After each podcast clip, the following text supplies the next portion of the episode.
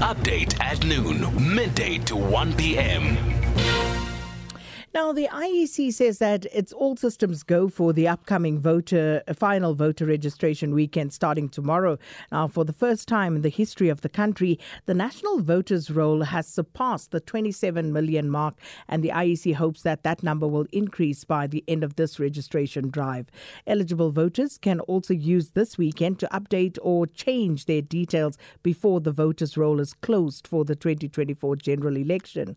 The Home Affairs Department has also come on board by extending operating hours by two hours starting from today.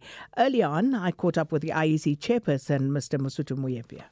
You know, throughout the world, it, it, it is a proven phenomenon that where people are required to register before they, they vote, in other words, registration is a prerequisite for, for voting, people often um, you know, once registration has closed, they often wonder, why did I leave that opportunity and not do it?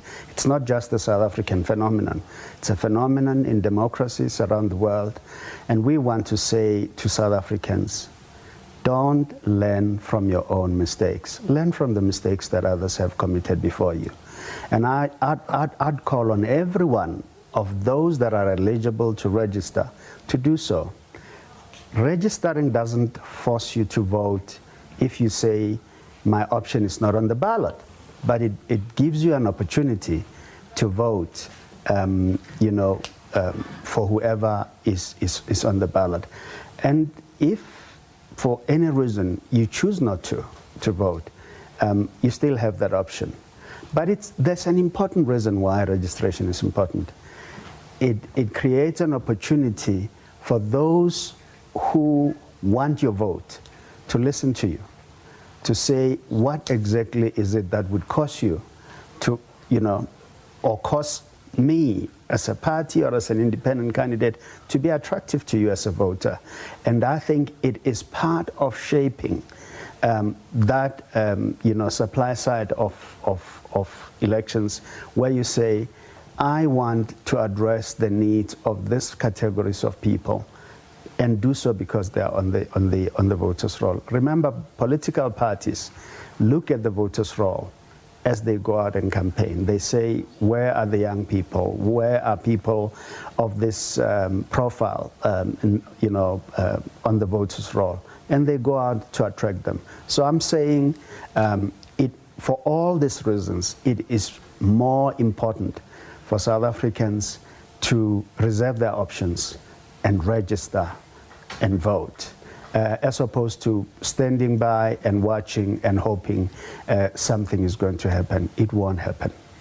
So, with regard to the various categories of people, and you know, you speak of young people, we always hear uh, the calls to encourage young people to go out and vote. Are they actually heeding that call? I am very encouraged and I'm excited that they are.